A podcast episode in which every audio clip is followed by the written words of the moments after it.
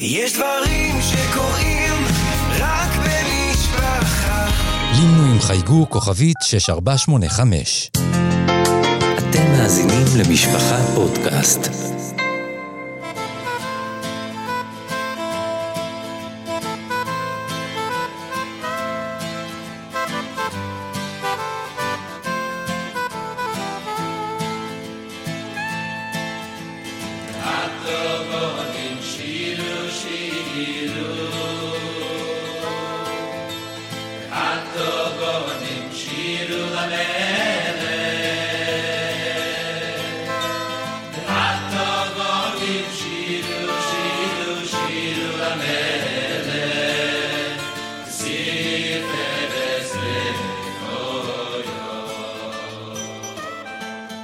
וברוכים הבאים לעוד פרק בסדרת הפודקאסטים קורת רוח, ואיתי הרב אפרים זלמן גלינסקי, ידידי הטוב, על גרובייז. ורב אפרים, יש לנו בשבוע הקרוב, בשבת הקרובה, שני אירועים, זה למעשה לא בשבת, אחד בערב שבת. אנחנו נמצאים בשני אירועים שתמיד בדרך כלל יוצאים במקביל, והסתפקנו הרבה. אחד זה ט"ו בשבט, ראש השנה לאילנות, העניין של ארץ ישראל, והסיפור השני... ידוע שבספרי המחשבה והחסידוס, זה לא רק עניונים של ארץ ישראל, שהרבה תראה בתוך זה. כן. אתה יודע שאבני נייזר אמר שהוא הרגיש שהחידוש התרא שלו אחרי ט"ו בשבט זה כבר רמה אחרת. מיוחס לאלף בשבט, אה, אוהל מוישה נכון, ברס, התוירה נכון. הזו. נכון מאוד, נכון. אבל זה קשור לט"ו בשבט, זה בגלל שככה השם ישמעאל מסביר את זה, שזה קשור ל... נביאה של ה... לכויכס, לכויכס שמצמיחים את ה... זה ראש השנה לאילנות, ראיתי פעם הרבי מנדרזין, אני בטוח שלא שמעת את השם. ממש לא. אבל בגלל שאני מכיר די הרבה אה, חסידויות. זה קשור לגזע צ'כנוב, לאזורים האלו, וורקה. וראיתי שהוא שואל, אפרופו, אתה מזכיר לי, ראש השנה לאילנות, אנחנו אוכלים פירות קטנים. בשבועות שנידונים על פירות האילן, מביאים לבית כנסת אילנות גדולים. מה הסדר? אוקיי. אז הוא מסביר, זה מאוד חסידי, אני חושב. אגב, זה קורה גם ב... בקורבן האיימר, שזה ששתי שעורים, וההשלמה של זה, שבשועס, שזה שתי הלחם. כן. מתחילים מהקטן, אז עושים את אה, השלומה בסוף. אני מציע ללטאים שבינינו לפרוש לכמה דקות, כמובן. אז הרבי מנתרזין כותב שהדיון הוא, שנידונים על פירות האילן, אז הרבס, זאת אומרת, בוא נגיד בשפה שלכם, הראש ישיבס, נידונים על איזה תלמידים יהיו להם. ולכן בעצם זה, זה יום דין של, אה, של הרבס. ולכן מביאים את הענף הגדול. שאם כן ב-15, אז יש בו ראש השנה אל העליונות. דנים בן אדם איזה רבי יהיה לו, איזה, מי ילמד אותו תורה. אה, זה כמובן בדרך החסידות. והמאורע השני, שאתה המאורע להגיד, השני, כמובן, מרוב שמחה. המאורע השני הוא שבת שירה. השבת הזו, שבת פרשת בשלח, שבת שבה אנו קוראים את פרשת השירה. אז ישיר משה, ואנחנו יודעים, ב- בספר התורה זה כתוב אריח על גבי לבנה, זה נמצא בצורה מסוימת. כי בכלל יש להבין, יש בתורה, יש שתי שירות. האזינו, יש גם אה, עלי באר, אולי נכ- נכליל אבל. הליבר לא כתוב בצורה... אה, אז זהו. שפה מגיעה השאלה, מה נקרא שירה? במובן מסוים, התורה כולה קרויה שירה, וענתה בכם אה, השירה הזאת, דיברנו על זה פעם ב- בשם הנציב, למה התורה נקראת שירה. כי, זה, כי כי אה, בשירה זה הטקסט היחידי שאנחנו מכירים, שהפשט שלו הוא לא מה שכתוב. וואו, זה כזאת פתיחה טובה לפרק הזה, כי אנחנו כבר יש לנו פרק, אתה יודע, אני שכחתי להגיד, אנחנו אוחזים בפרק 35. וזה מרגש, זה ציון דרך. חשוב להגיד, וכל פעם מחדש אני אומר את זה, ואני לא יודע מה עושים עם זה, אדרבה, אולי אחד מהמאזינים יגיד לנו מה עושים עם זה. מגיעים הרבה, מגיעות הערות. לפעמים תיקונים חשובים. ויום אחד אני חושב שצריך להתכנס ולהגיד, שמע, בפרק 12 טעינו פה, בפרק... וכך הלאה. כי אנחנו לא תמיד, אנחנו משתדלים להכין, משתדלים זה, אבל לפעמים, תוך כדי, לפום ריאתם, מה שנקרא, תוך כדי השטף, אנחנו... אין ספר בלא טעות. כן, זה לא רק אין ספר, ודאי כשלא, כשלא מדייקים ולא, ו- וזה עשוי בצורה של דיבור. אז אה, כבר אמרנו, נראה לי, בפודקאסט הראשון, שאנחנו עושים את ההקדמה שעושים בכל הספרים, אין לפסוק מכאן הלכה למעשה בשום תחום.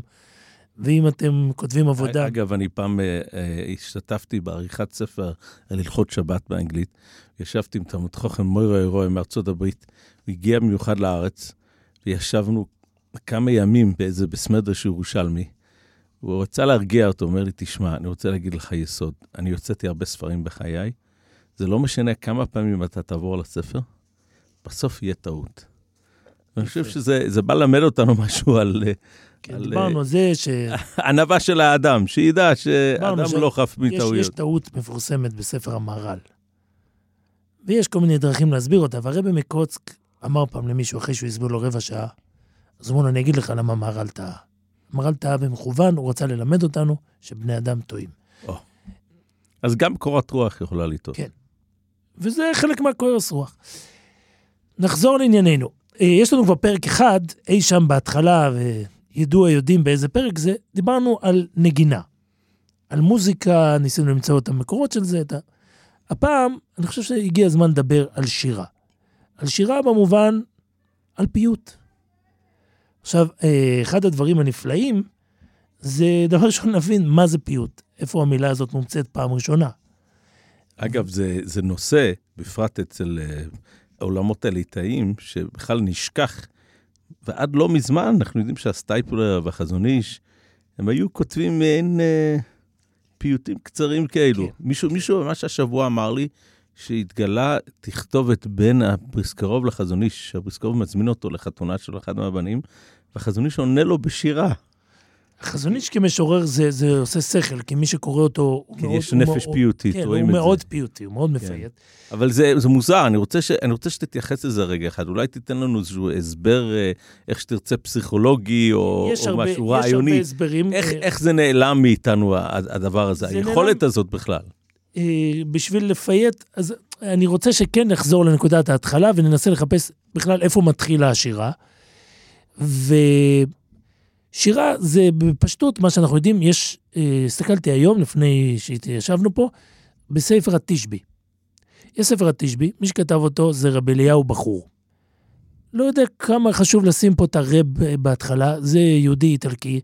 פאטה ספורנו, כן, הוא גר בוונציה. כן, היה, היה באמת הרבה הגבלות, בגלל שכתבתי מאמר מאוד ארוך לאנגלית על הספורנו, היה הרבה דברים מקבילים בינו לבין הספורנו, אבל אחד מהדברים שציינו זה שאותו תקפו הרבה, בגלל שהוא לימד תורה ל- לגויים. לגויים. הוא עצמו כותב על זה, הוא עצמו כותב על זה, יש לו ספרים מדהימים, הוא בעיקר נחשב המדקדק. הבחור, המדקדק, הוא עוסק בהדפסה, הוא עובד עם גויים, הוא מדפיס. אני זוכר שקראתי פעם ספר ארוך שלו, וזה מדהים, הפונטים. יש uh, הדגשות בצורת ידיים, בצורת אצבעות. קראתי, ישבתי לא מזמן אצל יהודי במשרד, והיה לו ספר כזה עתיק, ונכנסתי לזה והיה קשה לצאת. ממש, ספר שנקרא כמו ספר קריאה, ובשנים ההן. עוד פעם שנפגשתי בו הייתה כשהייתי בוונציה, לפני כך וכך שנים, וונציה, אתה יודע, זו עיר שהיא אטרקציה, היא על מים מסעדה ומאוד מאוד הרבה היסטוריה. אז החלטתי שאני צריך לצאת לבית העלמין של ונציה, ונסיעה ארוכה באונייה, כמובן, ומחוץ לעיר, ועוד הליכה ארוכה, ואז אה, סיפור, אתה יודע, תמיד עד שאתה משיג את זה שיפתח לך. ונציה היא כזאת גדולה, אני, סליחה כן. על- הבורות. אה, זה נראה לנו בגלל שזה עומד על כן, המים, אה, שזה איזשהו משהו... אנחנו אה, תמיד מסתכלים רק על הגטו היהודי, שהוא באמת די קטן. הוא קטן ודחוס, ויש בו כל כך הרבה היסטוריה. יש שם, כל מטר שם זה היסטוריה. זה הגטו הראשון בעולם. בכל אופן, ואז אתה מגיע לבית העלמין, אחרי כל כך הרבה מאמץ, ואתה מצפה לראות מישהו מגדולי ונציה. אני חושב שהוא כמעט הקבר היחיד שם שקיים, שאנחנו מכירים. זאת אומרת, הצביעו, אתה יודע, רבי אליהו בחור, ולך תראה, אולי גם אה, דימודנה שדיברנו עליו. אני לא זוכר כעת אם גם אותו שם או לא, זה נבדוק, כל יהודי יבדוק לעצמו, נעשה שיעורי בית. אבל גם הבית קברות נמצא על תעלות של מים? כן, זה נמצא על תעלה כלשהי, זה על אי מסוים גדול יותר. מהמם. אני חושב שלפי מה שהבנתי אז מאותו גוי, כמעט אף יהודי שעושה את המסלול לא טרח לבוא לשם, בינינו ובצדק. וואו. כי אין שם הרבה מה למצוא. זאת אומרת, יש את הקהילה היהודית של ונציה, קהילה מאוד עתיקה, מאוד מרשימה, מלא מצבות נפולות אחת על השנייה. בכלל, בתי עלמין ב... יש עדיין יהודים שגרים היום בוונציה. כן, יש את הרב המקומי שאירח אותנו, יש את השליח חב"ד, יש אפילו את הקהילה באיזשהו אופן. יש שם, אני התפללתי שם שחריס. ואגב, אני לא יודע כמה זה קשור למה שאנחנו הולכים לדבר, אבל יש משהו מאוד מקסים לבוא למקום הזה לפנות בוקר. השחריס היה, שאנחנו היינו, היה בוותיקין. וזה היה בחורף, אה, זה היה בשעות בוקר מאוד מוקדמות, אבל ותיקין יצא וכזה באישון לילה, ואז אתה מגיע לוונציה לפנות בוקר. מעטים האנשים שיוצאים לטייל בוונציה לפנות בוקר, כי בדרך כלל כולם שוהים רחוק מוונציה, ובאים, רק בשביל הטיול הזה בתוך כן. ה- כי בגדול, התעלות. בגדול, אם אתה אין לך חוש היסטורי, אחרי שעתיים אתה די מרגיש שמיצית את הגימיק של, ה... של המים. וכשאתה מגיע מוקדם, אז קורה משהו מאוד מדהים, שאתה רואה, בעצם זה נראה כמו הכנה להצגה. העיר הזאת היא עיר תיירים אחת גדולה, ויש בה המון המון עובדים, והמון המון אנשים. המון המון אה, פועלים שחורים שצריכים להניע את העגלה הזאת. להפעיל ספינות, להפעיל חנויות אה, מזכרות וזה. אלה מגיעים באוטובוסים על הבוקר, ואתה רואה את המתארגנים, וזה קצת משל על העולם הזה. איך כל מה שנראה לנו נוצץ וזה, בסוף הוא אפור, יש מתחת פועלים שחורים שאמורים להניע את כל זה. ככה זה היה בספינות, שהיה עושה כן. ספינות פאר, והיו יורדים מתחת- למטה מתחת ורואים ישבו אלה שהם את מסכנים. כל העבדים שהיו צריכים להעמיס את ה... את חם. אה, הפחמים, כן. ושנים לפני זה היו אמורים להושיט את הספינה בידיים, בזה, ולחטוף מכות על הגב, כדי שלא יפסיקו עם הקצב. בכל אופן, בואו נדבר על שירה. אז הפיוט הזה, לפי איך שאנחנו מסתכלים, הוא שורש, יש אותו במדרשים, יש אותו בחז"ל, ב... בפשטות זה מגיע מיוונית. זה לשון של אה, מה שאנחנו היום קוראים פואטיקה, אה, בלטינית, אה, המונח באנגלית של ספרות, של יצירה, זה פאוזיה, פואמה ב... בפואמה זה סגנון אחד של. זה אחד מתוך, אחת מתוך האופציות. אתה עכשיו, מדבר כרגע על המינוח. כן, של- על המינוח הפיוט. מאיפה, מאיפה הוא צץ, מתי הוא מגיע, מתי הוא עולה לראשונה לבמה ההיסטורית. אנחנו לא נמצא את, המינוח הזה מאוד מוקדם. עכשיו השאלה היותר... הראשונים ודאי משתמשים במושג כן, הפייט. כן, כן. עכשיו, מה שמעניין זה לנסות להבין, יש לנו היום, כל יהודי שפותח סידור, בעיקר בראש השנה ביום כיפור, אנחנו חייבים לשים לב להבדל מאוד גדול בין אה, אשכנזים לספרדים בתחום הזה, אנחנו ניגע. זה לכאורה הסיפור, זו תוצאה מדיון הלכתי זה בעצם. סיפ... תוצאה מדיון הלכתי ו... וכמה דברים. מה שקורה בגדול, אבל אני חושב שזה זה קצת מטעה לבוא ולהגיד שזה קשור לראשון יום כיפר. כי בעצם בשלב הראשון שלו, העניין הזה של פיוטים, זה כבש את כל התפילות של כל השבתות של השנה, ו, ו, ו, ושחריס, ומיירי, ובקריאה שמע. ומה שאנחנו רואים היום, זה אחרי שה, שהפויסקים המאוחרים יותר כבר ניקו את הסידורים מה, מהפיוטים. עדיין אצל החסידים קצת נשאר הדבר הזה של, של יויצויס, אבל... אה, אז, אז, אז בוא, בוא, בוא, בוא נעשה סדר ונתחיל מההתחלה. למעשה, למה בכלל יש פיוטים, מה המטרה שלהם, איפה הם מגיעים ועל איזה חלק הם יושבים. הפיוטים, כמו שאנחנו מכירים אותם, וזה אחד, וזה אחד הסיבות, ותכף נראה, זה סיפור של ביקורת. פיוט הוא לפעמים דבר, יצירה מאוד ארוכה, שכתובה באריכות לשון ובצורה חידתית. ברוב המקרים, יהודי רגיל, אפילו תלמיד חכם, ואנחנו כולנו, בדורנו, כולנו מדברים עברית ומכירים את השפה, אנחנו לא איזה דוברי יידיש, ותיקח אפילו תלמידי חכמים גדולים, הסיכוי להבין פיוט שלם, סליחה, אה, קינות, להבין אותו בדי... לעומקו, בהרבה מהמקרים, אני לא מדבר על שירת ספרד, בחלק מהמקרים זה כמעט בלתי אפשרי. ש- שירת ספרד באמת נולדה בגלל הביקורת, על, בגלל מה שאתה אומר. אז, אז, אז, אז בוא, בוא נתחיל את זה לפי הסדר. אז למה בכלל, למה שמישהו יטרח לכתוב אה, חידות כאלה ושיכניסו את זה לנוסח של התפילה? הסיפור הזה לכאורה היסטורית מתחיל בארץ ישראל. וזה בעיניי סוגר לנו את הפינה גם של שירה וגם של ארץ ישראל. זה קורה פה בארץ ישראל. עכשיו עוד רגע אנחנו נדבר על אלו שנים, אחרי חורבן בית המקדש, השאלה היא האם בדור התנאים או בדורות היותר מאוחרים. אבל מה שברור שבמאות האלו מתפתח פה ז'אנר שנקרא פיוט. למה? למה הוא מתפתח? פה מתחיל סיפור היסטורי. חלק מה... יש איגרת מאוד מפורסמת של אדם בשם, אני מעריך שהרבה מהמאזינים לא מכירים את השם, לא, יכול, לא שמעו אפילו כזה שם, פרקוי בן בבוי. הבן אדם הזה הוא חי בתקופת הגאונים, הוא תלמיד תלמידו של רבי יהודאי גאון, והוא כותב, הוא כותב איגרת שהיא נמצאה, אני חושב, בגניזה הקהירית. גניזה הקהירית באמת פותרת לנו הרבה שאלות כן, בנושא כן, של אנחנו, הפיוט. אין לנו ברירה, אני מבקש סליחה מהמאזינים, אנחנו חייבים לקפוץ כל הזמן קדימה ואחורה. אנחנו מקווים שנעשה, נצליח לעשות סדר, כי יש פה המון המון בלאגן. היה הרבה אי בהירות עד הגניזה הקהירית, בכל שנוגע לפיוט. כל הנושא של פיוטים הוא נושא, ש... נושא של פיוטים והפייטנים בדור הראשון, הוא נושא שיש עליו מחלוקת, אני חושב שאין כדוגמתה בהיסטוריה היהודית. אז עכשיו אה, בואו רגע ניגע.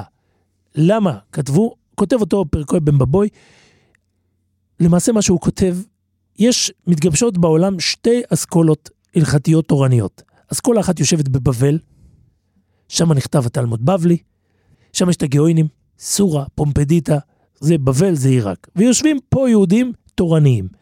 היהודים האלה יושבים לא ממש בירושלים, זה נציגות מסוימת של התלמוד ירושלמי, ובשנים היותר מאוחרות, ומה שפרקוי בן בבוי מנסה להגיד, תקשיבו, ליהודים של ארץ ישראל אין מספיק מסורת אה, תורנית. ולמה?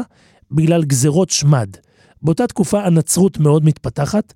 הנצרות לא מתפתחת באזורי עיראק, שם יש ליהודים רציפות, יושבים שם דורות של המוראים, ואחריהם גאונים וסבוראים, כולם יושבים ויש רציפות שמעביר, ואנחנו יודעים את שלושת- התורה. שלושת הישיבות המרכזיות. בארץ ישראל, כותב פרקוי, אתם לא מבינים איזה בלאגן קורה שם בגלל הגזרות. הוא קורא לזה מלכות אדום. זה בעצם הספיחים של רומי, זה הביזנטים. אלה גוזרים על עם ישראל גזרות נוראיות. חלק מהגזרות, הוא קורא לזה גזרות שמד, הם גוזרים שלא יקראו קריאת שמע, שלא יתפללו, ושלא ילמדו. ולכן בעצם בארץ ישראל התחילו לעשות קומבינה איך להתמודד עם הגזרות הללו, המציאו את הפיוטים. הפיוטים זה מין אמירה של חידות.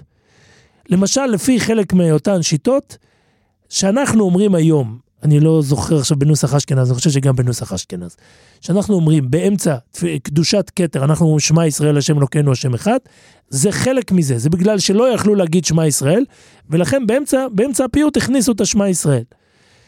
כנ"ל, אה, זה יענה לנו על, על שאלה, למה בעצם הפיוטים כל כך חידתיים? למה הם לא כתובים ברור? למה הלשון לא בהירה ולמה זה כתוב? כל זה אנחנו מבינים שיהודים מנסים, קיבלו יותר תחליף, להיכנס ולפייט, ולכן הם עושים כל מיני תרגילים. חלק מרכזי מהפיוטים זה באמת ניסיון להכניס הלכות ו, אה, מדרשים. ומדרשים בצורה הכי דתית, כדי שפשוט יהודים ידעו את זה. לכן אנחנו צריכים לעשות את זה בצורה שהאויב לא יבין, אבל כן, ויש ממש פיוטים שמסכמים את התרי"ג מצוות, שמסכמים את, ה, את ההלכות חג בחג, ש, ש, סדר העבודה ביום כיפור. כל הדברים הללו קורים, במסגרת הזאת, רק, רק אה, אנשים, אנשים רואים ספר שקוראים לזה ספר המצווה לרס"ג. כן, אז אנשים חושבים שהרס"ג ישב וכתב ספר מצוות, אבל צריך לדע, לדעת שכמו שאתה אומר עכשיו, זה אחד מהפיוטים האלו. כן, זה ו- ויש איזשהו יש פיוט. יש אזהרות. טויספס מדברים על אזהרות. אזהרות זה בדרך כלל סיכומים של תרי"ג מצוות.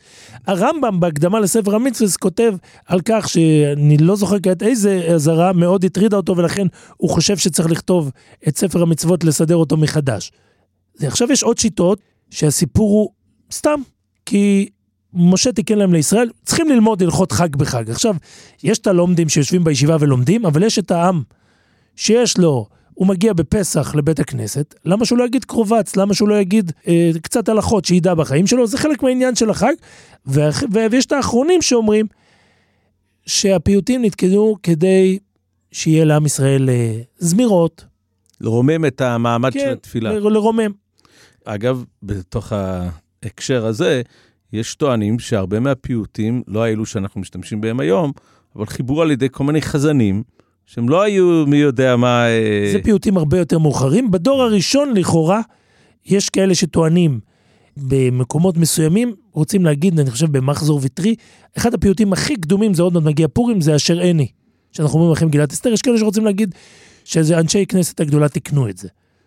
מתקופת מרדכי בעצם. עכשיו, וכאן אנחנו מגיעים לאחד מנישואי מאמרנו, האיש שכתב, אה, כתבו חוקרי תולדותיו, שכנראה אין עוד איש בישראל שהדעות לגביו כל כך חלוקות על איזה שנים הוא חי. וזה רבי אלעזר הקליר. הדעות הן לא חלוקות בקשר להערכה שהראשונים מעריכים אותו. כן. זאת אומרת, זה, הראשונים מאוד מעריכים אותו, חוץ, אבן עזרא מבקר את ה... את אז, אז בוא, השיטה בוא, שלו. בוא נזרוק את סיפור המסגרת בכללות. יש uh, ב, בעולם המחקר, יש את מה שנקרא הפ, הפייטנים הקדם קלאסיים. זה לפני ה- ה- הראשונים, מה שאנחנו יודעים. יש כל מיני פיוטים שאנחנו לא יודעים מי המחברים שלהם. צריך לומר, אה, יש שנים של פיוטים, ואז מגיע אחד הצורות הפיוט, חרוזים מגיע. חרוזים כנראה מגיע מהשפה הערבית. אין לנו לכאורה בתנ"ך, יש במקומות בודדים, עוד פעם, חריזה. בגניזה הקהירית גילו אה, חרוז מוקדם יותר. כן. שזה לא בא מהערבים. זאת אומרת שאין... זה, יש, זה, יש דעות מי, מי לוקח ממי, אבל, כן. אבל אה, אחד המאפיינים של פיוטים זה חרוזים. עוד, אה, תכף נראה איזה חרוזים, זה חלק מהביקורת. אה, עד כמה החרוז הדוק. משקלים, זה ודאי מגיע מערבית. משקלים זה אומר, אה, זה, זה סיפור קצת מורכב להסביר. זאת אומרת, לא רק יתד ותנועה, מי שקורא, זה... אה, לכל מילה יש כמה תנועות, השאלה כמה מילה ארוכה, יש מילים עם יותר תנועות, יש מילים עם פחות תנועות, לא ניכנס לזה כי מעטים האנשים שאוהבים דקדוק, בכל אופן בסביבתי. וצריך לומר, אה, אה, כל מה שאנחנו הולכים לדבר עליהם זה אפילו לא טיפה בים, יש ארונות ספרים מלאים. זה אחד מתחומי המחקר הכי חביבים על החוקרים באשר הם. אני חייב להזכיר לטובה ידיד אמריקאי, הרב אה, יוסף שואו לויזמן, אני חושב שהזכרתי אותו פעם. הוא מאוד עשה לי סדר, דיברתי איתו לפני שהתיישבתי פה להקליט, רציתי עוד פעם לקבל את הסדר. אבל שים לב, אנחנו מקבלים את כל הצורה הזאת, מה שאנחנו יודעים, אנחנו יודעים על שלושה פייטנים ראשונים. אחד יוסי בן יוסי, שאנחנו גם עליו, על כל אחד מהם אנחנו לא יודעים מספיק מידע. אחד מהם זה ינאי, ינאי, שאלה איך קוראים את זה, והשלישי הוא רבי אלעזר הקליר. רבי אלעזר הקליר הוא הכי מעניין, כי יש ממנו הכי הרבה פיוטים, ומה שמעניין, הוא כבר מוזכר אצל רבותינו בעלי התוספות, במסכת חגיגה, נדמה לי שאפילו רש"י. ואצל רש"י גם מוזכר, ודאי. הראשונים דנים עליו כולם, ומנסים להבין מי זה האיש הזה, שחותם בעוד מילה חשובה, שכבר עליה דיברנו, אקרוסטיכון. אקרוסטיכון אומר, שהשם שלו מופיע בתחילת ה... בתחילת כל בית, בתחילת כל פזמון, יש אות אחת שהיא בעצם חתימה של השם של אותו פייטן. זו פרקטיקה מאוד מוכרת, ומה שאנחנו מצליחים לגבש ממנו, מכל הכתיבות שלו, זה את הנוסח הבא, אלעזר ברבי הקליר, ויש מקום אחד שהוא מביא מקריית ספר. הקריית שיש- ספר, שיש מזהים את זה כטבריה. אוקיי? אז הנה, אתה כבר מתחיל לגעת. כל אחד מה... מה זה ברבי? ברבי מה? ומה זה הקליר? ומי זה האלעזר הזה? מתי הוא חי? מתי הוא חי? עכשיו, התשובה פה היא לא רק שאלה קטנה על מתי הוא חי, אלא היא תעזור לנו להבין מתי מתחיל עולם הפיוטים. ויותר מזה, היא תעזור לוויכוח שיתפתח בהמשך, עד כמה הפיוטים הללו חשובים. תוספות מביאים הצעה מפלאה. אתה יודע שיש, אני חושב, התנא הכי מפורסם אולי, מהשלושה הכי מפורסמים, זה רבי שמעון בר יוחאי. רבי שמעון בר יוחאי יש בן, רבי אלעזר בן רבי שמעון. והוא קבור במירון, אה, לא רבים זוכרים את זה, ויש עליו סיפורים מדהימים. חלק רוצים להגיד, תוספות רוצים להגיד, שזה רבי אלעזר ברבי שמעון. אלעזר ברבי, בעצם הברבי הזה הוא בן של רבי, כן? יש, הברבי הזה זה משהו שמאוד מכשיל, כי בכמה מקומות בחז"ל מצאנו שברבי זה אומר על החשיבות של האדם עצמו. ולכן קשה לנו אה, להבין ומי שמתייחס לזה לא תאמין, זה אחד מגדולי הפוסקים, הנוידא ביהודה. בתשובה ארוכה מנסה להבין איך רבי אלעזר הקלר כותב על עצמו ברבי. ו- ומה זה אומר, והאם זה שם שלו, אם זה שם של אבא שלו, למי הוא מתכוון. זה סיפור מאוד מורכב. ולכן אני כבר רוצה להגיד שיש בעיה. אצל רבי הקליר, מה זה הקליר? אנחנו מנסים אולי לבוא משם. מה זה הקליר? יש ניסיון להגיד שזה שם מקום. שם מקום דווקא מקום איטלקי, ויש ניסיון להגיד שזה עוגה. ומה זה עוגה? יגידו אלה שאומרים, ש... ולא תאמין, זה מופיע במדרשים, ש... שרבי אלעזר בן רבי שמעון, היה, הגמרא מזכירה, בגמרא בבוא מציע, הגמרא המפורסמת, שהוא היה אוכל הרבה. והוא אכל הרבה עוגות, זה סיפור, אה, יש, אה, הוא אכל גמלים, אה, חמורים טעונים. הגמרא מתארת איזה גוזמה בנושא של האכילה שלו, ומנסים להגיד שזה בתוך זה. מה שזה משליך, ההשלכה פה היא דרמטית. תחשוב שאחד התנאים, שבעצם הפיוט שאנחנו אוחזים בידינו, וצריך להבין, לפיוט הזה יש בעיה הלכתית. כי הפיוט הזה חותך את התפילה באמצע. אנחנו עוצרים באמצע התפילה, באמצע ברכה. בצורתו המקורית. נכון, ומתחילים... היום אנחנו, היום כבר תיקנו את זה. תלוי מי ומה. לא בכל המקומות תיקנו את זה, המקומות המקוריים, מנהגי אשכנז האמיתיים, אומרים, עוצרים באמצע ברכת גאל ישראל ואומרים... בברכות קריאת שמע, שם, שם כן. הבעיה הגדולה. עכשיו, מי לנו גדול? הם נקראים מרוויס, נכון? ב... אם זה בליל שבת, זה מערבית. כן. זה, יש פה קרובץ, בחלק מהמקורות זה בגלל שזה מגיע באמצע, סלח לנו. זה ממש חותך את, את הברכות באמצע. האם מותר להפסיק בברכה באמצע? בפשטות אסור. ודאי לא בשלוש ראשונות. יש קהילות עד היום... אה, אני חושב שיש קהילות שעדיין משמרות את, ה, את המנהג המקורי, אני חושב קהילות אשכנז המקוריות שעוד אה, משמרות. עכשיו צריך להבין, כל האירוע הזה הוא אירוע אשכנזי. וכאן צריך להבין משהו היסטורי. הוא אף פעם לא היה אירוע ספרדי, או שהוא היה, ובגלל הביקורת... אז, אז אם, אם מקודם הזכרתי את רבי פרקוי בן בבוי, הנה, אני כבר זורק לך את הזה, סוג של פתרון. בסוף בסוף, קהילות ספרד, הקהילות שאנחנו מכירים היום, הן קהילות שנמשכות במסורת שלהם אחרי בבל. ולכן, לפי איך שנראה לנו, חז"ל בגמרא לא מכירים את כל האירוע. מי שכן מכיר זה אלה שנמשכים, זה האיטלקים ואלה שנמשכים אחרי, קצת אחרי ארץ ישראל. בעצם בתקופה ש, ש, שהנושא נידון, הוא תקופה של הגאונים. זה מה שאתה אומר לי. אחת מהתקופות שזה נידון. הראשון, כן. התקופה הראשונה שזה נידון. כי הראשונים זה אחרי הגאונים. אין לנו זה... הוכחה שזה נידון בתקופה של הגאונים, כי הראשונים, כן, רב עמום גויין, שם, שם זה מתחיל. בעצם מי שמצטט את רב לוזור הקליר, אבל הם לא מדברים ברור מה הם חושבים על רב לוזור הקליר. והראשונים שמתחילים להתייחס אליו, זה באמת הראשונים. עכשיו, אם תרצה, זאת אחת השאלות הכי גדולות ששואל המחקר, ולא רק המחקר, אלא חלק מגדולי ישראל. איך ייתכן שתנא בתקופת המשנה מתקן כאלה פיוטים חשובים, ואין לזה שום התייחסות עד איזה 400 שנה אחרי. ולכן יש בעיה. עכשיו, רגע לפני שאני ממשיך, הרשב"א למשל אומר, זה לא רב לוזור ברב שמעון, זה רב לוזור בן ארוך. יש כאלה שרוצים להגיד, שיטה שלישית, שזה רבי אליעזר בן יעקב. גם הכל יושב על מדרשים ולכל אחד יש את הנימוקים שלו. ו... ותוספות, זה הכי מעניין. טויספס, מביאים ראייה, שם בחגיגי, הם מביאים ראייה, והם כותבים, הוא היה תנא, ככה כותבים תוספות. עכשיו, איך אנחנו, אנחנו יודעים מי זה התוספות האלה? זה רבנו תם. יש ספר שבו ללקט, עוד ספר שנכתב ממש בתחילת הראשונים, שהספר הזה מביא, אה, בצורה מובהקת, הוא מביא תשובה מרבנו תם, שמדבר על הקליר. רבנו תם דן בסיפורו של הקליר. הוא מנסה להבין מי הוא. ויש לי, לי את זה אפילו לפניי, אני יכול לקרוא לך, אבל, אבל מה שרבנו תם מתחבט, זה בדיוק בנושא הזה. והוא רוצה להגיד, חייבים להגיד שהוא היה תנא, שהוא גר בארץ ישראל. אתה יודע מה ההוכחה שלהם שהוא גר בארץ ישראל? כי הוא לא מזכיר את ה... כי הוא לא כותב פיוט ליום תבשני.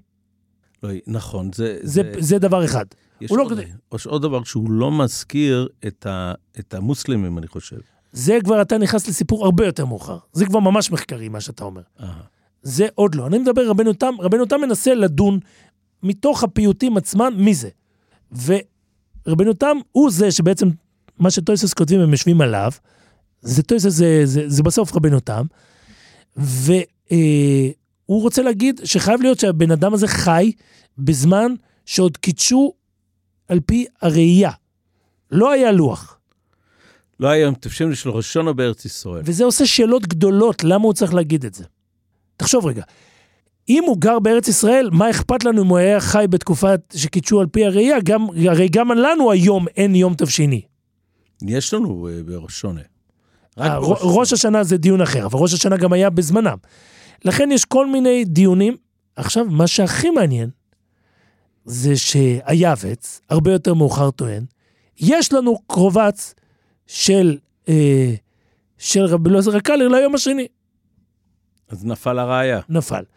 מה שיותר מסובך, זה מי אמר שיש לו. ליעבץ. כן, היעבץ מסתמך, זה...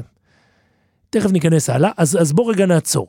נעצור ונבין. יש לנו פה, לכאורה, אם זה תנא, התנא הזה, אה, זה מסבך את כל הדיון. זה אומר שיש תנא שאומר שאפשר לעצור באמצע, באמצע הברכות. אנחנו יכולים, התנא הזה יכול לחלוק. יש כמה מקומות ש, שאנחנו רואים שהוא חולק, שהוא לא מסתדר עם הגמרא. אגב, אני רוצה להעיר פה משהו. זה לא חידוש כזה בומבסטי, בגלל שאנחנו יודעים שבחז"ל כתוב מפורש, ש... איך אנחנו מפסיקים בהשכיבנו ב...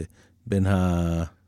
בין... שזה מהעניין של מאותו עניין. מאותו עניין. זאת השאלה, עד כמה זה מאותו עניין. ולכן אתה צריך לומר שכל הפיוטים הללו, שהם מאוד מאוד ארוכים, הם מאותו עניין. ו- וזאת השאלה. ולכן, אם בא תנא ואומר, אז יש לו את הסמכות ל- אה, לעשות את זה. עכשיו, כמו שאני חוזר לאחורה, אם אנחנו נגיד שכל זה, זה זה אילוץ של שעת השמד, אז אני לא בטוח שאנחנו צריכים להמשיך את המנהג הזה בזמננו גם כן. אה, זה סיפור אחד. עכשיו, אה, באים חוקרים יותר מאוחרים, ומתחילים להעיר שאנחנו רואים, אצל רב לוזר הקלר עצמו, אנחנו רואים התייחסות מאוחרת לחורבן בית המקדש.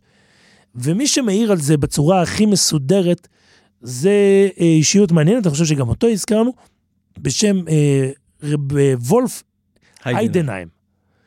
יקה גרמני, למד בישיבה בפיורדה, המבורגר דן עליו. מה, ש... מה שהוא עושה, הוא מתחיל להעיר, בדקדוק. הוא מתעסק בדקדוק, הוא מדפיס. היחס כלפיו הוא אמביוולנטי. אה, מצד אחד, הוא נתפס כחרדי מאוד, מצד שני, ברגעים מסוימים, אתה רואה אצלו מה שאפשר לזהות, אה, סוג של השכלה. אז זה לא, לא בטוח עד כמה, עד כמה מחויבים לו, אבל החסם סופר כותב עליו... אבל ממש- הסידור שלו התקבל. הסידור שלו התק- התקבל, והחתם סופר כותב, ב- באחד המקומות, החתם סופר ממש מעיד עליו, ש... שהוא עשה, שהוא הציל את, ה... את הפיוטים. ואצל החתם סופר המסורת הזאת, המסורת האשכנזית של הפיוטים, היא מאוד חשובה. אז הוא מהיר, הוא מנסה לשבת ולנסות להבין, וולף איידנהיים הוא זה שאומר, תקשיבו, יש לי קרובץ ליום טוב שני, אז פה יבואו החולקים וינסו ליישב את טויספוס ולהגיד, לא, הוא כתב את זה בשביל אלה שיושבים בחוץ לארץ. זה עדיין לא הוכחה שהוא לא תנא. ו... אה, אבל אה, הוא גם יביא ראייה שהוא מביא, מזכיר באחד המקומות, אני חושב בקינה, הוא מזכיר משמע ממנו שהוא חי אחרי החורבן, הרבה אחרי. כך וכך שנים אחרי. ולכן רב, אה, רב וולף יוצא מנקודת הנחה שהוא מאוחר. החוקרים גם מסכימים עם זה, וזה בגלל אה, פיוטים שנמצאו בגניזה הקהירית, פיוטים נוספים של הקליר שלא הכרנו קודם, זאת אומרת שרבנו תם ומחזור ויטרי וכל אלה לא הכירו, ובפיוטים הללו משמע שהוא מתכתב, הוא כבר מדבר על, על הרומי, הוא כבר אחרי פירות של התקופה. הנוצרים. הוא כבר. הוא כבר, כן, ויש אצלו רמז למוסלמים. זה, יש אה, חוקר מפורסם, פליישר, חוקר פיוטים גדול, הוא, הוא זה צריך להגיד שהמוסלמים זה אה, שש- 600 אחרי הספירה. כן, כן. כמה זה ו- אצלנו. ולכן זה- העמדה נוטה, העמדה של המחקר נוטה, ושהראש שלה הוא וולף איידנהיים, שתקוף נותן- זגיינים. אחרי, קצת אחרי, ממש בסוף הגאונים. עכשיו, מה עושים עם הטויספס? בארץ ישראל אבל. זה ודאי יש- שהוא חכם ארץ ישראלי. יש רק מקור אחד שמנסה להגיד שהוא איטלקי. שזה הרבה יותר מאוחר. לא בטוח. כן, אה, רומאי באזורים האלו. מה פירושו? היה, היה קהילה פורה באיטליה. במאה השמינית, הוא רוצה להגיד. במאה השמינית. אבל אה, מה עושים עם התוספות? זאת השאלה. התוספות כותבים מפורש שמדובר בתנא וכותבים שזה רב לוזור ברב שמעון. אנחנו לא יכולים שכמה חוקרים, עם כל הכבוד לוולף איידנהיים, שיבואו לנצח אה, תוספות. ולכן אה, פה מגיע איזושהי המצאה מעניינת. אה, מי שחתום עליה זה היעבץ. היעבץ רבי ינקב עמדן. הוא רוצה להגיד, הוא מצטט ארי. וזה מאוד מעניין. את הארי הקדוש בעצם אומר שלא הבנו את תוספות. תוספות לא אומרים שהוא רב אליעזר ברב שמעון, אלא תוספות אומרים שיריש נשמוצי. ששורש נשמתו הוא מרב אליעזר ברב שמעון. שרב אליעזר ברב שמעון זה מה שהגמרא כותבת עליו, שהוא פייטן, ושהוא ידע לדרוש. אה, יש גם אגדה מעניינת שאומרת למה קראו שמו הקליר? כי הוא אכל עוגה שהיה בתוכה קמע, והוא נתפכח, ואז הוא קיבל... היה, היה מנהג כזה קדום, שהיו מאכילים ילדים עם... אה, אני חייב להגיד לך שעד היום, ב... בכל אופן באזורים שבהם אני גדלתי, ביום של החלקה, שמכניסים ילד לחיידר, מביאים עוגה שכתוב עליה, השם אלוקים נתן לי לשון לדעת את הפסוק. אצל הליטאים זה א' ב', עוגה של א' ב'. כן, אבל uh, יש גם ביצה שכתוב עליה. זה מאוד, uh, זה, זה מנהגים uh, קדומים.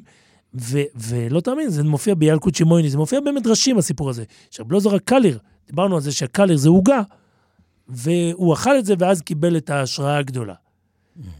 עכשיו, אנחנו מגיעים לעוד אירוע. וזה אירוע אה, מעניין, כי לשונו של הקליר היא לשון מאוד מורכבת. כמו שאמרנו, חלק מגדולי ישראל לא מקבלים את זה, ודאי שלא בשביל להגיד פיוטים ולעצור, לא, לא בשלוש ראשונות ולא... המבקר העיקרי זה אבן עזרא, נכון? או, אבן עזרא, שים לב, אבן עזרא הוא ספרדי, בצורה מאוד מובהקת. ואבן עזרא יוצא על הקליר, אומר, עם ארבע, ארבע התקפות. והאבן עזרא, המקור שלו, הוא נמצא בספר קהלת. באמצע, ב- יש לו, אני חושב שיש לזה עוד אזכור של אבן- אצל אבן עזרא, הוא מופיע בעוד מקום, הביקורת הזאת. כן, עכשיו, האבן עזרא, מה שהוא מביא, זה ב- בתוך, יש פסוק בקהלת, שאומר, על כן יהיו דבריך מעטים, ושם הוא עובר להתקפה ארוכה, ארוכה, ארוכה, שאני לא אקרא אותה עכשיו. אני כן אנסה לקרוא ממנה חלק. הוא אומר, יש בפיוטי רבי אליעזר הקליר, אליעזר הוא כותב, אני חושב שהשם, כולם סגורים על זה שזה רבי אלעזר, מנוחתו כבוד, ארבעה דברים קשים. הוא קורא את הפיוטים ואומר, יש הדבר האחד, כי רובי פיוטיו חידות ומשלים. זאת אומרת, אין לקורא סיכוי להבין על מה מדברים. אולי תכף נזכיר את הפיוט הכי מפורסם של, של, של הז'אנר. אץ קוצץ בן קוצץ, מכיר את ה... כן, המשכילים עשו מזה מטעמים. כן, זה, היה, זה הפך להיות סמל. אגב, זה מאוד מעניין שזה משכילים, היה דבר והיפוכו. כן, מצד אחד הם בהתחלה- חיבבו שירה, לא, לא, בהתחלה הם, הם, הם היו- עשו צחוק מהדבר הזה, שזה כאילו אה, השימוש ב, במינוחים הכי דתיים האלו, ובסוף הם פתאום גילו את, את החוכמה שיש בפיוט של בזר הקליר. כן. אה, זה, לקח להם קצת זמן לעלות על, החוכמה. כן, אגב, צריך להגיד, זה... זה, אה, זה מאוד, מ- אגב, זה כן, מאוד זה- אה, זה- מסמל את המחקר המדעי בד- בדברים כאלו. כן. שבהתחלה הר- הרצון הוא לנתץ, ואחר כך אני חושב שיהודי תלמיד חכם חייב פעם לעבור, מי שיש לו קצת רגישות לשפה ולזה, זה פיוט לפורים. אץ קוצץ בן קוצץ, קיצוצי לקצץ, בד- בדיבור מפוצץ, רצוצי לרצ- לרצץ, לץ בבואו ללוצץ, פילץ ונתלוצץ, כעץ מחצצים לחצץ, כנץ על ציפור לנצץ. אב בקע מראש, יחידים מנוגי ראש, חל וילך ויפרוש, וישב על גבי חרוש. אני לא אמשיך הלאה והלאה. אחרי שהקראת את זה, אבל תתן לנו קצת במילה אחת, מה התוכן של הפיוט הזה. אה, זה, זה כל כך מקסים, שאץ זה מייר. כן. קוצץ בן קוצץ, קוצץ זה בן אדם שבא להשמיד. קוצץ זה המן, בן קוצץ זה נכדו של, האגגי, של עמלק. קיצוצי זה עם ישראל שנימולים. מהמם. לקצץ זה להשמיד. שוב, אץ קוצץ בן קוצץ, קיצוצי לקצץ. הבנו? בדיבור מפוצץ זה... תורה שמפוצצת צלעים. לא, לא, לא, לא. בצו, הוא הפיץ צו אה. בכל העולם. רצוצי לרצץ, להרוג את עם ישראל. לץ, בבואו ללוצץ. כשבא הרשע לעשות מה... הוא בא להתלוצץ, כן? פילץ ונתלוצץ, אחזר אותו פלצות, ונעשה ממנו, עשו לו, את מה שהוא רצה לעשות. כן? כאץ, מחצצים לחצץ. כאשר יעץ, אז מחצצים, זה עם ישראל, הוא מביא, זה פסוק בספר שופטים. לחצץ זה להרוג, מלשון חץ, כן? כנץ על ציפור לנצץ, כמו שנץ תוקף ציפור. הבנת? זה... אוקיי, מספיק, זה- קיבלנו. זה, זה קיבלת. קיבלנו. עכשיו, לאבן עזרא נראה, אבן עזרא עצמו צריך לומר, משורר ענק. פיוטים שלו, ממש בהירים. נכנסו ליהדות ספרד, אגב. וגם ליהדות אשכנז, מי מאיתנו לא אומר אה, פיוט בליל שבת, שמה נפשי לאלוקים לקל חי, ליבי ובשרי ירננו לקל חי, כל אחד בראני ואמר חי. לי שאצל יהדות ספרד זה נכנס לתוך... אה, פעם, זה נכנס פעם לסידור בעצם, זה יש, אה. הכי מפורסם זה כי ישמרה שבת, כל ישמרני, אותי לעולמי עד, ועוד פיוטים. הפיוטים שלו מאוד בהירים. והוא אומר, הקליר, במחילה, הפיוטים שלך הם חידות, ואתה עוצר אנשים באמצע התפילה ומתחיל לחוד להם חידות.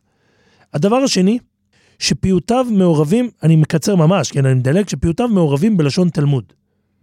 זה לא לשון הקודש. יש לו מקורות שהם חצי זו ארמית. ביקורת של אסור לשלב, אני לא כל כך הבנתי כן. את הנקודה הזאת. שאסור לשלב, אולי מבחינה דקדוקית הוא אומר את זה. זה לא רק מבחינה אסור לשלב בין לשון דקדוקית, מקרא ללשון תלמוד. יש פסוק שאומר, שמדבר ביקורת על עם ישראל, שמדברים חצי אשדודית. חלק מהביקורת היא על זה שזה לא שפה אחת, זה לא שמדברים באשדודית, הם מדברים חצי אשדודית, הם מדברים בשפה עילגת. ולכן אה, אנחנו מאוד התרגלנו, ביקורת ספרותית בעצם. זה לא רק ביקורת ספרותית, זה ביקורת מהותית. אנחנו התרגלנו היום שאנחנו אומרים אחד לשני, נו שוין יאללה ביי, ויש פה כבר כמה שפות, אה, ערבית, יידיש והכל הולך זה, זה מבחינת אבן עזרא, כשאתה מדבר לפני אלוקים, יש בזה פגם. ברור את מילותיך. ושוב, הוא יושב, כתוב בפסוק, כי אלוקים בשמיים ואתה על הארץ, על כן יהיו דבריך מועטים. הדבר השלישי, אפילו המילות שהן בלשון הקודש, יש בהן טעויות גדולות. זה צריך להבין, חלק מהסיפור של הפיוט הוא יצירת מילים. אה, יצירת מילים חדשות, אה, קוראים לזה בדקדוק. אתה, אתה בעצם מוגבל ב, ל, למבנה. זה לא רק, מוג- כן, זה גם, אתה חייב לשנות. אתה מדבר, קוראים לזה בשפה המקצועית, מדבר באופן סביל. אתה לא מדבר על, אה, על היהודים שגלו, אלא על הגולים. אתה תמיד מדבר באופן סביל.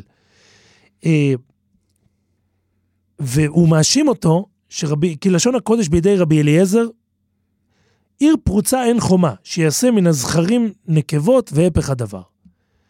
הוא מביא דוגמה למשל, שושן, במקום שושנה, למשל, במקום שושנה הוא מכנה את עם ישראל על, על אה, שושן. אה, שוש, הנה, שושן עמק איומה. אתה שם לב? שושן זה לשון זכר. זכר. שושן עמק, איומה. איומה זה כבר לשון נקבה.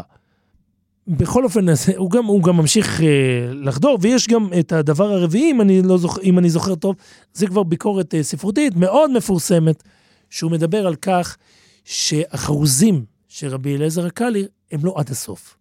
זאת אומרת, הם, הוא אומר, לא תחרוז בשור וחמור, כן? שור וחמור יכולים להיות חרוזים כשאנחנו מסתכלים רק על התנועה האחרונה ממש, על אור. מהמם. למה?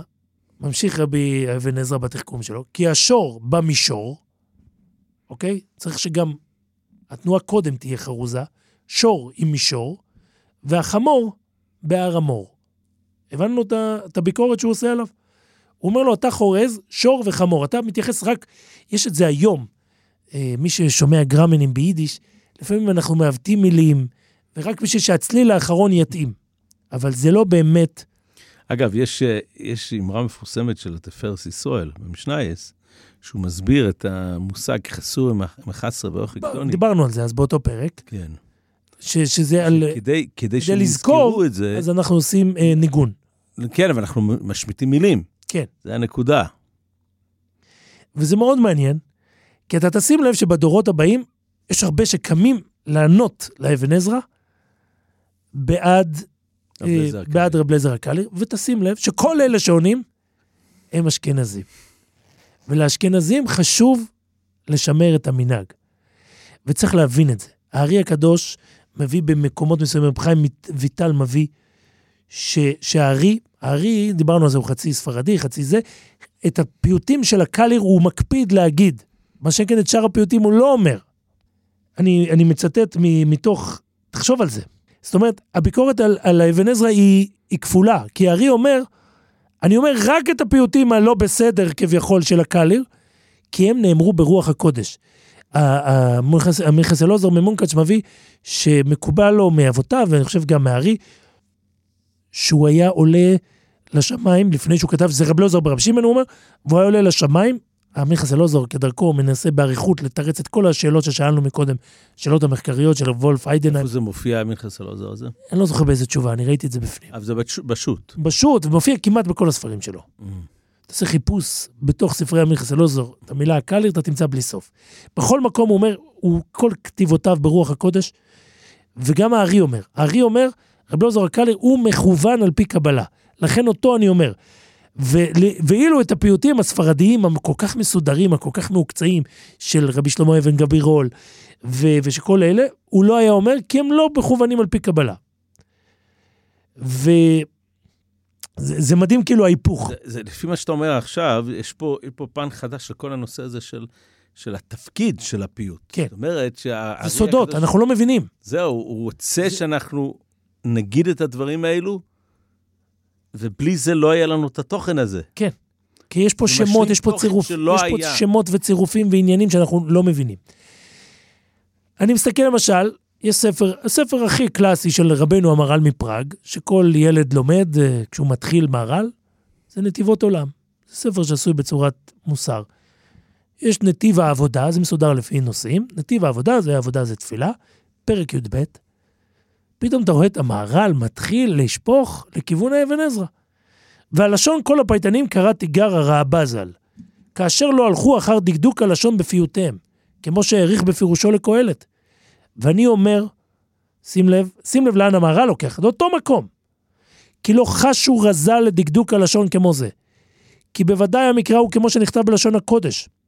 והוא מתחיל, אני חוזר זה, אם אני אנסה לתמצת את מה שאומר פה מהר"ל, מהר"ל זה ארוך. כן, מהר"ל אף פעם לא כותב בקיצור. אה, בקוצק אמרו שמי שחושב שיש כפילות במהר"ל, אומר שלא הבין כל כך מהר"ל, אבל אה, אם אני מנסה להוציא, הוא מביא אפילו, אומרים שמי שלומד מהר"ל חייב להשוות למקומות אחרים שהוא מדבר על אותו נושא, כי יש השלמות בין, ה... בין המקומות. לכן מאוד מאוד חשוב ההוצאה החדשה של הרב הרטמן, של מכון ירושלים, שהוא מביא לך את, ה... את ההפניות. בכל אופן, אם אני אוציא, ושוב, לא לסמוך עליי, אצלכם על אתם קוראים לזה הארגושה שלי, מה, מה הבנתי במהר"ל, אם לתמצת את uh, תחילת דבריו, זה אומר משהו מופלא, שהברסלבים שבקהל יבינו את זה. מהר"ל אומר, כשמדברים לקודש ברוך הוא, יש תפילה, תפילה שהיא מסודרת, היא צריכה להיות בלשון הקודש. הרי האתגר פה הוא גדול, הרי אבן עזרא מציג, חז"ל אומרים שאלה שכותבים, שאלה שמדברים, שאלה שלא יודעים להגיד לשון הקודש, מחליפים א' עם בעיינים וזה וזה, שלא ייגשו לעמוד, במובן מסוים. ולכן, אה, בתפילה אומר המהר"ל, צריך את הסדר הזה. אבל בפיוט, בפיוט זה, זה השבח שמתפרץ מאיתנו לקדוש ברוך הוא, בפיוט אין את הכללים. בפיוט אנחנו הרבה הלב יותר קרובים. מדבר. כן, הלב מדבר. רב נחמן אומר, דבר איתו בשפה שאתה מדבר. דבר איתו ביידיש, אל תדבר איתו בשפה ב... ולכן הוא מנסה לתרץ, ומה שמאוד בולט בכל הסיפור הזה, זה שלמהר"ל חשוב לקיים את המנהג. זה בולט כי המהר"ל, הוא בסוף מגיע ממנהג אבותיו. שבאשכנז... כן. אה, עכשיו, אה, צריך לומר, אני, רוצה, אני רוצה לציין שיש לנו פיוטים שהם לא רק מהקליר, כן, שהם גם נכנסו ל... הרבה יותר מאוחרים. וחלקם, כן, ראשונים. יש לנו מראשונים ודאי, יש לנו גם מקדושי ספרד, מגאוני ספרד. תור הזהב, אבל אה, אבן עזרא כדוגמה, הם גם מוזכרים בתוספות, אם דיברנו. עכשיו, צריך לדעת שבעלי המחשובה, זאת אומרת גם בתורת החסידות, מדייקים הרבה דברים מתוך ה... מתוך ה... כן, הם במובן של- מסוים רואים את האור של היום טוב. אצל הראשונים הם רואים בפיוטים. בוא תלמד את הפיוטים, ואז זה נהפך... גם הלכות, דרך אגב, אה, לגבי הפיוטים של, אה, של אבוידס כהן גודל. נכון, נכון. ואז. ואז זה נהיה עניין בפני עצמו. אה, מה קורה בזמננו? המנהגים במשך הדורות, נהיה פה כמה דברים. המשנה ברורה מביא כמה, אה, רואים ממש בראשונים, שאחד שניסה לבטל אמירת, אני חושב, המוגן אברום מביא, שמישהו שניסה לבטל את אמירת הקרובץ, הקרובות האלו, המשנה ברורה מזכיר שזה ראשי תיבות כל רינה וישועה בעולי צדיקים, הוא לא הוציא את שנתו, הוא סבל. זאת אומרת, מדברים על זה כמשהו גדול, לא לקצץ בזה. מצד שני, יש שאלה שמתעוררת, מה קורה אם אומרים יוצרות, שזה ביוצר אור ושם, אם אומרים וזה גורם שיאחרו את זמן התפילה, זמן קריאת שמע. כל הדברים האלה נידונים, ולכן אה, נוצרו מנהגי קהילות. יהדות ספרד, מה שאנחנו מכירים מעדות המזרח, את רוב הפיוטים של הקליר הם לא אומרים, הם כן אומרים פיוטים, אבל רק בחזרת השץ, רק... אה, או בזמנים שזה לא בתוך התפילה. מתשעה באב הם אומרים, יש להם קינות, בטח. שלא. אה, אני לא בטוח ששלא. אני לא, לא חקרתי את זה, אה, ודאי שבימים הקרובים נקבל תגובה מיהודי ספרדי שיגיד איך לא חקרתם.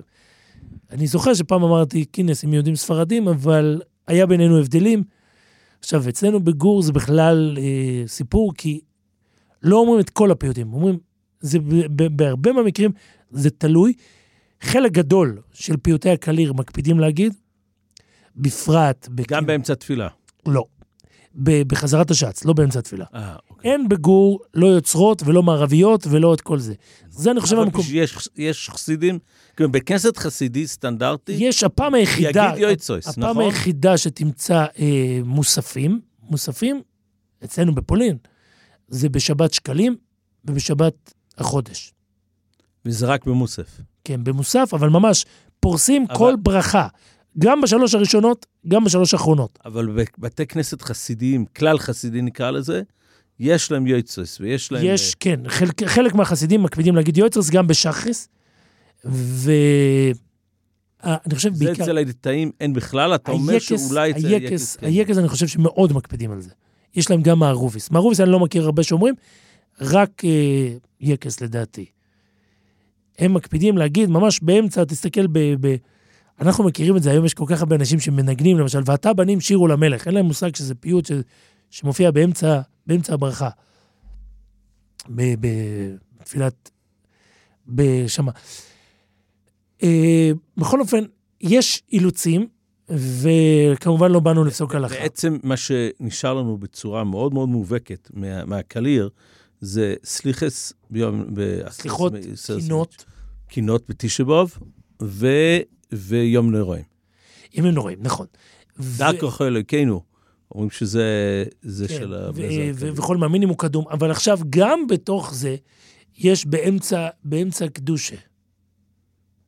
יש אותיות קטנות מתחת למחזור, מי שמסתכל, שם זה, זה הפיוט שהתוספות מזכירים, הוא ממש מדבר על החיות שבשמיים, על חיות רצו ושוב, עם פיוטים, עם המרכבה וכל יש הדברים. מישהו שאומר את זה? אני חושב, אני חושב שבאזורים האלה של, אה, של מנהגי אשכנז המקוריים. אצלנו זה מופיע, אצלנו מדלגים, בהרבה מקומות, השאלה כמה מדלגים? בסליחס אצלנו מדלגים הרבה, בעיקר של פייטנים מאוחרים. אה, אני רוצה להגיד לך סתם ידיעה היסטורית, שזה בזכות רמוי שפירא ששמעתי את זה, זה שכתוב בשולחן אורך ובטור, שבתשע בטייבס, אנחנו לא יודעים, זה יום צום, אנחנו לא יודעים מי? מה אירע בו, כן. כך כתוב. אבל בפיוט שנכתב או על ידי רבי יוסף, אה, יוסף טוב, בן יוסי. טוב, לא, טוב הלם, או על ידי רבי יוסף אחר, אז, אה, אז בפיוט בעשור בטייבס כתוב שזה יום שנפטר עזרא הסופר. כן. אז, ויש נידון הלכתי שלם, איך זה יכול להיות שהטור ושולחן אורך לא כתבו את זה, הם ידעו. אז מוישה, יש מהלך מאוד מאוד נפלא, שזה לא, ה, שזה לא צום על היום הפטירה, אלא זה צום על הפסוקס הנבואה, שזה היה כאילו... אם אה, אתה זורק פרט היסטורי, אז אתה יודע, לקראת סיום, יש פיוטים, שלא תאמין, מיוחסים למי שקוראים אצלנו שמעון קייפה. כיפה. שזה היה האפיפיור הראשון. אה, זה היה מה שקוראים אצלם פטרוס. זה ש... ש- סיפור היסטורי שלא ברור אם הוא היסטורי. סיפור, יש טוענים שתפילת נישמס שאנחנו אומרים, נכון. זה הוא. ראינו שהוא הלך מעצמו, זה הסיפור, ככה אומר, שנידב את עצמו כדי לבדל את הנוצרים הראשונים מה שאנחנו מהיהודים. יודעים, הוא הגיע לנצרות וחולל שם כמה שינויים מאוד מעניינים. הוא קדוש נוצרי, מה שהיום יודעים, פטרוס. כן. כל הפטרבורג וכל זה, זה הכל יושב עליו. ו... אה, הוא עשה בעצם את הבידול בין הוא עשה בידול בין יהודים לנוצרים. הנוצרים. הוא למשל העביר את השבת שלהם ליום ראשון. הוא ביקש מהם לא לרדוף יהודים, כאילו לעזוב את היהודים, ב- ב- ב- בהגדרה מסוימת בתוך הנצרות. וכך הוא עשה כמה וכמה דברים, ויש טענה שהפיוטים שלו עדיין נשמרים, כי לפי איזושהי אגדה, שוב, הוא קשה, היה שומר מצוות בסתר. לפי אגדה אחת, כאילו, יהודים, לפני שהוא יצא, חבריו, כמה גדולי ישראל, אמרו לו שהם לוקחים על עצמם את כל האיסורים שהוא הולך לעבור, והסיפור שהיה חשוב לבד, לעשות את הבידול הזה, כי זה היה... הזה, הסיפור הרס את הזה, היהדות. הסיפור הוא מריח כמו קונספירציה, כן? אה, אבל אה, יש לו מקורות יהודיים מאוד מעניינים. אני לא בטוח שכל המחקר יסכים איתו, אבל סתם מעניין לדעת. שיש דבר כזה. עכשיו, מי לנו גדול? למשל, הפיוט, שמובן לכולנו שהוא בתוך התפילה, למשל, כל אדון על כל המעשים. כולם אומרים היום. הזוהר מתייחס לזה, בזוהר ממש כמה וכמה פעמים. וזה פיוט שנכנס כבר לזה, עכשיו אנחנו לא תמיד יודעים מי כתב את זה. יש לנו המון פיוטים בתור פרקס קיש, מה אתה אומר? בתוך ברכות קריאת שמע, תחשוב על זה. לא רק בתוך, זה הברכה של... זה מה שאנחנו, יש לנו היום. ב- בימים נוראים באמת, יש שם גם חגיגה, יש שם אה, בלי סוף אה, פיוטים להוסיף. אז אה, לאן סוגרים? אתה שאלת מקודם למה היום לא כותבים שירה. אתה חייב לי תשובה על זה. אני, קודם כל, צריך להבין, שירה הזאת, אם בוא נחזור רגע לארי, למכס אלעזר, זה רגע יענה תשובה על שאלה יותר מסובכת. שאלה שמציקה להרבה יהודים. למה אחרי מלחמת העולם השנייה לא נרשם שום קינה רצינית אה, שכל כלל ישראל אומר? גם על זה דיברנו. גם על זה דיברנו. וזה בדיוק יושב על המקום הזה, וזה אפילו לטעים. אין בידינו את הסמכות ואין בידינו את הכוח, כי תפילה אצלנו, פיוט, הוא לא סתם שירה. הוא חייב להיות מכוון ברוח הקודש, מכוון לפי כל המדרשים. בשביל לכתוב שירה אתה צריך להיות אדם ענק, שירה, שירת קודש. ולכן, אה, אם תרצה, זה מתחיל לענות. למה היום... אה, בעצם זה, אתה אומר שזה רעידת הדורות. זה שאנחנו לא רגילים עכשיו, ב... אתה יודע, יש כל מיני יהודים, ניצולי שואה, אפילו הרב ווזנר, הרב רב מנשה הקוטן, הם כתבו פיוטים. ומי שקצת, יש לו נפש פיוטית, זה לא, זה לא הפיוטים של הקלר, וזה לא, זה גם לא אבן גבירול. ולכן, אני חושב שעם ישראל לא מאמץ את זה כי הוא מרגיש את הירידה. השירה היום היא עולם אה, מאוד פורץ גבולות. ככה אני מרגיש. אגב, אני חייב להגיד, יש לי קבוצה שלמה של ידידים, שגם בחלקם נעזרתי לפרק הזה, הם כותבים שירה. יש היום אה, יהודים חרדים שכותבים שירה יפה מאוד, אבל השירה המודרנית היא בהגדרה נוגעת, היא נוגעת, היא מאוד מאוד אישית, היא לא קבוצתית, היא לא, היא לא מדברת בשם הקולקטיב. היא מדברת בשם הרגשות הכי... בשירה יש את הלגיטימציה לפלוט את השירי, את ה... אתה אומר שהשירה היום מזוהה, מזוהה קצת עם אה, כן, עם אה, אזורי... מגמות, עם מגמות כן. אחרות. זה, זה גם הולך הספרות היפה. עכשיו, שירה שאינה שירת קודש, אז מה הטעם לכתוב אותה? אה, יכול להיות שיהיו יהודים שיגידו שצריך לכתוב שירה. אני משורר די קטן, אז אה, איזה שיר אתה רוצה לחתום? אצלנו בגור היה, יש אה, ניגונים ארוכים. אולי זה טוב לסיים עם זה. יש ניגונים, הניגונים בגור באים בלי מילים. זה אלו יצירות, אה, למשל, יש יצירה שהיא, דיברנו עליה זה פעם. מה שמכונה מרשים? מרשים זה קצב של שיר. מרש הוא, הוא דבר עולמי, הוא לא דבר שגור המציאה, זה דבר... לא, אבל בגור מאוד נוכח. בגור יש מרשים. כן. מרש זה בדרך כלל ללכה דודי, לאין קצבו, אין קצבה לשנותיך, זה מגיע ב... המפורסמים, אתה יודע, שיר המלו זה מפורסם. אלו זה מרשים. וגור, משום מה, כולם מכירים את המרשים. יש גם ולסים, שזה קצב הרבה יותר... עם המוכרים שזה, זה אמר השם ליעקב, זה גם ניגון של גור. ויש כאלוד ניגון של קלודן. המ- המלחין הכי מפורסם של גור, קראו לו רבי יעקב טלמוד. הוא חוץ מלהלחין גם היה, איך נאמר, משופשף פולני. אז מספרים שפעם הגיע אליו מישהו, אמר לו, ינקל, הקלודן לא מוצלח. אז הוא אמר לו, אני יכול להגיד לך, תלך להשתמט. מה זה קלודן לא מוצלח? אתה מבין? אבל... אה, אז הקלודן מוצלח, זה מה שאנחנו צריכים לזכור. והשירה, אתה יודע מה, הנה, זאת התשובה. וענתה בכם, היהודים שלנו לומדים שירה. הם הולכים להגיד בשבת הזאת, בכל יום הם אומרים את השירה. והם מעדיפים שהשירים שלהם יהיו שירי קודש. קודש קודשים. עדיף להשקיע את הזמן בדברים אחרים. יכול להיות. אני אגיד לך בסוגריים, שבאמת אה, זה, זה פילי פלאות, איך שכל תקופה יש לו את, ה, את המוקד שלה, שעליו אפילו חכמי ישראל דנים. כאילו, לאחרונה, אתה בטח מכיר את זה, אבל לאחרונה כל הוויכוח הזה בין דונש לבין בין נברת, לבין מנחם בן צרוק, הת- התוודע אליי, ואני רואה איך שהראשונים מתייחסים לזה בכובד ראש, ולנו זה בכלל לא מדבר. כל, ה, כל הוויכוחים הדקדוקיים האלו, זה לא מדבר אלינו בכלל. זה נכון, כאילו שזה... אז זה היה מיוחד לאיזשהו דור מסוים. זה אולי מצדיק, זה אולי מצדיק אה, דיבור בפני עצמו, על הדקדוק, למה הוא חשוב. אצלנו היום אה, העברית היא שפה דיבורית, היא כבר... יהיו כאלה שיהיה להם ביקורת על זה. שזה כל כך חולין אצלנו, שאנחנו מבינים, אז מה זה משנה, למה... אם זה לא שנה קודש, ואנחנו מאמינים שיש בה, בתורה אם ו' מיותרת, אז זה שפת קודש, יש לה דווקא כללים. מתוך מעליותם הם כן. הגיעו לזה. כן. נקווה, צריך לומר, ונאחל לכולם שאנחנו נזכה ל- לא יאמר לפונוב שיר חודש. אבל לא לפני הלא חדשה. ימלפון נפשיר חודש. אנחנו נמצאים. היום במצב לא פשוט. צריך להזכיר גם את זה.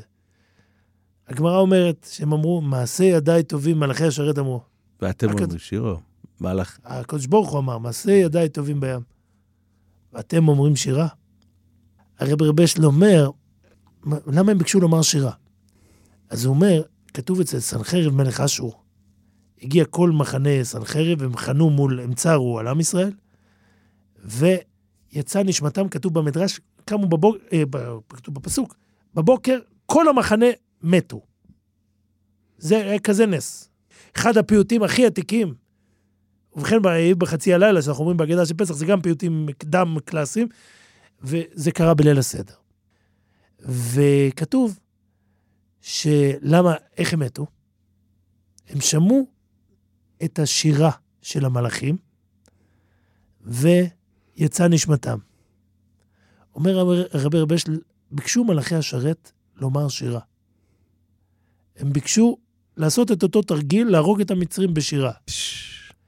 אמר להם הקדוש ברוך הוא, הם את הילדים שלי, מעשה ידיי טובים בים, אותם הם זרקו לים, ואתם רוצים לפתור את הסיפור שלהם עם שירה? הם צריכים לטבוע בים בעצמם. וואו, הופך את כל הסיפור. כן, זה רב רבשל, זה כדרכו, תמיד מהפכן. ונוימר לפונוב שיר חודש, שנזכה, שנוכל לשיר. שיום אלו צרסנו די.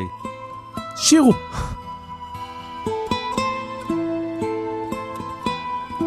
האזנתם לקורת רוח מבית משפחה פודקאסט, תודה רבה, אייסול אלתר, גרובייז, על הפרק הנפלא. תודה רבה, הרב אפרים זלמן גלינסקי. תודה לעורכת תהילה סיטון, למפיקה איילה גולדשטיין, לטכנאי הסאונד פנחס כהן, לעורכת הסאונד שיראל שרף. אפשר להאזין לפרקים נוספים בכל אפליקציות הפודקאסטים באתר משפחה או בקו הטלפון 02-652-3820 שלוחה 8.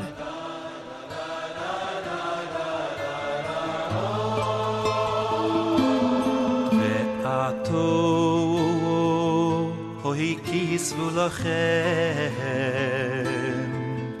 es a shiro es a shiro azois belam do es bnei sruei